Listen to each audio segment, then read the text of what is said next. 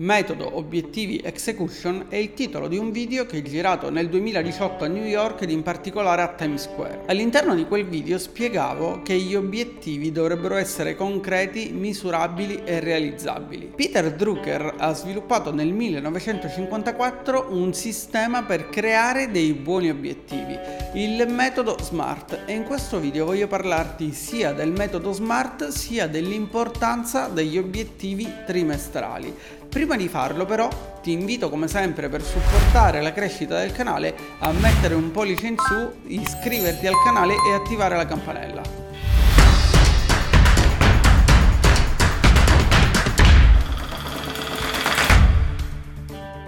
Come dicevo prima, Peter Drucker nel 1954 ha identificato 5 criteri che sono fondamentali per la definizione di un obiettivo. Gli obiettivi generici, infatti, come ad esempio perdere peso, ci mettono in una condizione di incertezza, il che fa sì che il nostro cervello non ci aiuti a lavorare per il raggiungimento di un obiettivo quando in realtà vedremo che la cosa fondamentale quando si stabiliscono degli obiettivi è trasformare gli obiettivi in azioni e le azioni in abitudini. Drucker creò dunque un acronimo semplice da ricordare per dare alle persone un metodo per creare degli obiettivi che funzionavano e questo acronimo è SMART. SMART che sta per Specific, Measurable, Achievable, Realistic e Time Based. Che cosa significa tutto questo? Che ogni obiettivo dovrebbe essere specifico, dovrebbe essere misurabile, dovrebbe essere raggiungibile, dovrebbe essere realistico e dovrebbe avere una scadenza temporale. Facciamo un esempio dunque, tornando all'obiettivo perdere peso, come ti dicevo prima si tratta di un obiettivo troppo generico e quindi non realistico, difficilmente misurabile e che non ha una scadenza temporanea.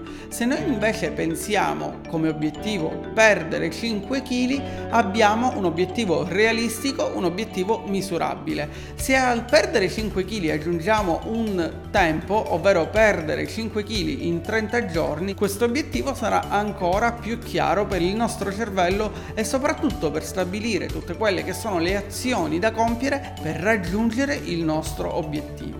E infatti, secondo Peter Drucker, per ogni obiettivo che noi ci impostiamo dovremmo farci 5 semplici domande. La prima domanda è: questo obiettivo che ho scelto è specifico oppure no? Se non è specifico, cerchiamo di modificare l'obiettivo in maniera tale da renderlo un obiettivo specifico. La seconda domanda è: questo obiettivo è misurabile oppure no? Io posso misurare le azioni che sto facendo al fine di raggiungere l'obiettivo oppure non le posso misurare?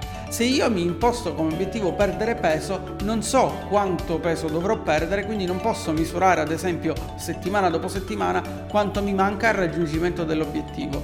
Se io invece scelgo come obiettivo perdere 5 kg, potrò misurare settimana dopo settimana quanto avrò perso e quanto mi mancherà per raggiungere l'obiettivo che mi ero prefissato. Poi ci dovremmo chiedere se il nostro obiettivo è raggiungibile. Se io ad esempio imposto come obiettivo perdere 20 kg in 3 giorni, mi rendo conto che non è un obiettivo realizzabile. In pratica sto impostando un obiettivo che non ha senso. Ecco perché dobbiamo sempre chiederci se l'obiettivo è realizzabile. Quindi dovremmo capire se l'obiettivo obiettivo è per noi rilevante. Ma cosa significa rilevante?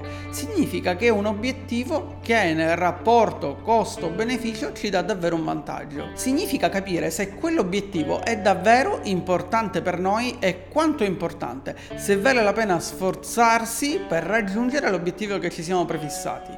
Se l'obiettivo infatti è un obiettivo molto importante, è chiaro che richiederà uno sforzo maggiore e noi siamo disposti a fare quello sforzo oppure no. Solitamente alla fine di ogni anno oppure all'inizio dell'anno nuovo si fa una lista dei buoni propositi, si fa il punto della situazione su ciò che si è riuscito a realizzare durante l'anno trascorso e poi si impostano quelli che sono gli obiettivi per l'anno che verrà. Spesso però questi obiettivi vengono disattesi e vengono disattesi in realtà per un motivo, ovvero perché questi obiettivi una volta impostati non vengono misurati, non vengono ideati secondo il metodo SMART, ma soprattutto questi obiettivi non vengono trasformati in piccole azioni quotidiane concrete che dobbiamo compiere al fine di raggiungere l'obiettivo. Ed ecco perché è molto importante ed efficace per raggiungere i propri obiettivi creare quelli che sono dei micro obiettivi o dei sotto obiettivi che possono essere gli obiettivi trimestrali. Gli obiettivi trimestrali infatti ci permettono di essere molto più focalizzati e di conseguenza ci permettono anche di essere più produttivi. Se noi ci diamo un piano di lavoro di 90 giorni al fine di raggiungere quei sotto obiettivi che messi insieme ci permetteranno di raggiungere il nostro obiettivo annuale,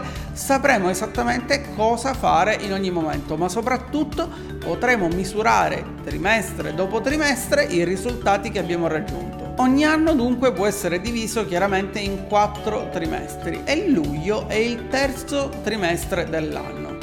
Proprio quest'anno abbiamo vissuto nel 2020 un periodo estremamente particolare. C'è stata la pandemia e la quarantena causata dal Covid-19 che ha in qualche modo scombussolato i piani di tantissime persone e di tantissime aziende e ci ha dimostrato ancora una volta come la vita sia una giostra e come non tutto dipenda da noi. Ci sono dei fenomeni esterni che possono cambiare le carte del gioco, che possono cambiare tutto ciò che avevamo pianificato.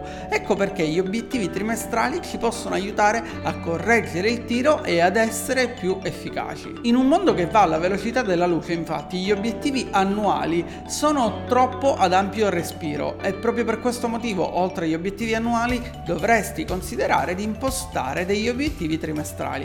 Ma c'è di più perché gli obiettivi trimestrali possono essere poi suddivisi in obiettivi mensili e in obiettivi settimanali. In questo modo avrai settimana dopo settimana, giorno dopo giorno, il pieno pieno controllo della situazione e il pieno controllo di quello che stai facendo per raggiungere l'obiettivo che volevi raggiungere. Se ad esempio in questo 2020 non sei riuscito a raggiungere tutto ciò che ti eri prefissato, non sei riuscito a mettere in pratica quelli che erano i buoni propositi al fine di raggiungere i tuoi obiettivi, non è mai troppo tardi e potresti sfruttare questo mese, ovvero luglio, o se stai guardando in un secondo momento questo video, potresti sfruttare il trimestre successivo per pianificare dei micro obiettivi che ti porteranno porteranno avanti nella tua vita personale, professionale, per la tua salute oppure per il tuo lavoro. Ma quanti obiettivi dovresti impostare? In realtà non c'è un numero massimo o un numero minimo di obiettivi. Solitamente quello che si consiglia è impostare tre obiettivi trimestrali, tre obiettivi mensili che possono avvicinarti al raggiungimento dei tre obiettivi trimestrali e poi ancora tre obiettivi settimanali e tre obiettivi giornalieri. Ogni micro obiettivo, ogni sotto obiettivo ti aiuterà ad andare avanti al fine di raggiungere il tuo macro obiettivo. Questo farà sì che tu sarai molto più focalizzato sul raggiungimento degli obiettivi, sul raggiungimento dei risultati, ma soprattutto ti permetterà di misurare giorno dopo giorno, settimana dopo settimana, mese dopo mese ciò che stai facendo per raggiungere i tuoi obiettivi. La pianificazione infatti è essenziale per raggiungere i propri obiettivi e come disse Eisenhower, i piani non hanno valore ma la pianificazione è essenziale. Attraverso la pianificazione degli obiettivi infatti potrai sapere in qualsiasi momento in che direzione stai andando, se stai lavorando per raggiungere i tuoi obiettivi oppure no. Viviamo in una società dove la gratificazione è istantanea, dove pubblichiamo una foto sui social per ricevere dei like, dei commenti o delle condivisioni, dove pubblichiamo una una foto, pubblichiamo una story per influenzare o per avere più follower. Se vogliamo acquistare un oggetto, sappiamo che ordinandolo su Amazon con Amazon Prime lo riceveremo comodamente a casa in uno o due giorni e se non ci piace possiamo fare il reso. Oggi i ragazzi che vogliono conoscere delle ragazze utilizzano app come Tinder. Tutto si muove molto più rapidamente, la gratificazione istantanea e il nostro cervello di conseguenza è orientato sempre più su risultati e gratificazioni immediate, gratificazioni istantanee si pensa che fare un'azione ci possa dare un risultato immediato, ma in realtà non è affatto così.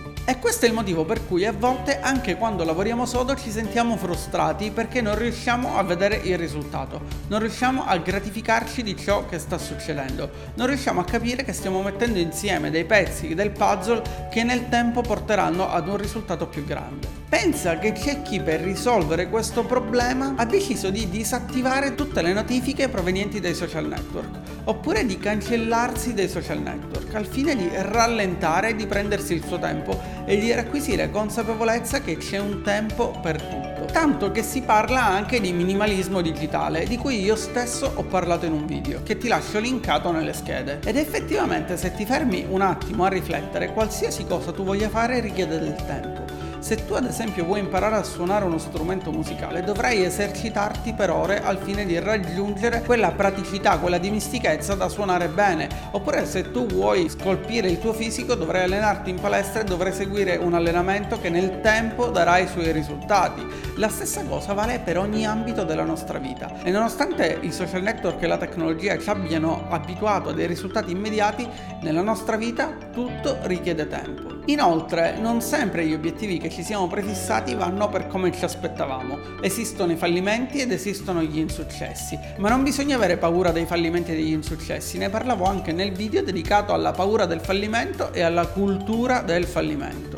Da ogni insuccesso, da ogni fallimento dovremmo infatti imparare qualcosa e dovremmo farci due semplici domande. Cosa posso imparare da questo insuccesso e cosa devo fare in maniera differente al fine da non replicare questo insuccesso? Bisogna sempre cercare di capire cosa si è sbagliato e nel caso del mondo imprenditoriale è fondamentale capire come si può sbagliare minimizzando i rischi, come si può fallire minimizzando i rischi, che non significa non prendersi dei rischi ma significa prendere dei rischi calcolati. Un conto infatti è fallire e sbagliare, un altro conto è investire ad esempio tutti i risparmi in qualcosa che non conosciamo bene o in qualcosa che ci può portare a perdere tutti i nostri risparmi e fallire. Bisogna dunque prendere consapevolezza che i risultati richiedono tempo e per farti capire cosa intendo ti porto l'esempio di questo canale YouTube. Ho cominciato a pubblicare video in maniera consistente, ovvero ho cominciato ad avere una pianificazione sulla pubblicazione dei video per il canale dal 16 gennaio 2020 ed il canale sta crescendo lentamente ovvero non sta crescendo in maniera dirompente, non sto ottenendo centinaia di iscritti nuovi al giorno al canale.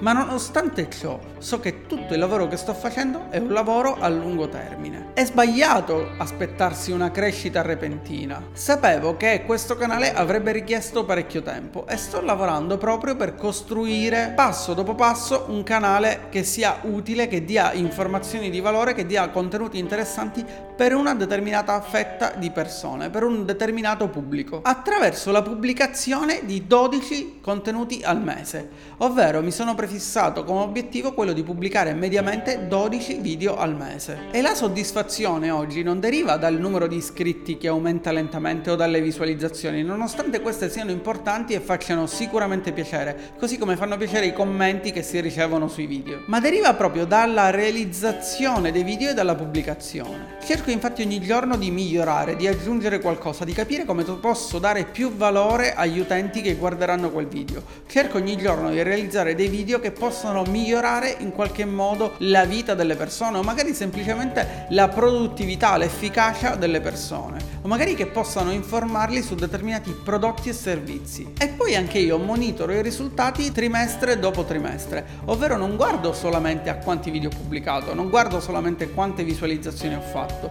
ma vado ad analizzare i risultati ottenuti quest'anno rispetto ai risultati ottenuti l'anno precedente. E pur essendo un canale molto piccolo, pur avendo cominciato tutto questo lavoro di pianificazione e tutto questo progetto YouTube da meno di un anno, mi rendo conto di come effettivamente ci siano già i primi risultati. Facendo ad esempio un confronto fra giugno 2019 e giugno 2020, il numero di iscritti fatti dal canale in un mese è quadruplicato. Il numero di visualizzazioni dei video è raddoppiato. E chiaramente è ancora presto per tirare le somme perché appunto si tratta di un progetto a lungo termine. Si tratta di un progetto che richiede del tempo.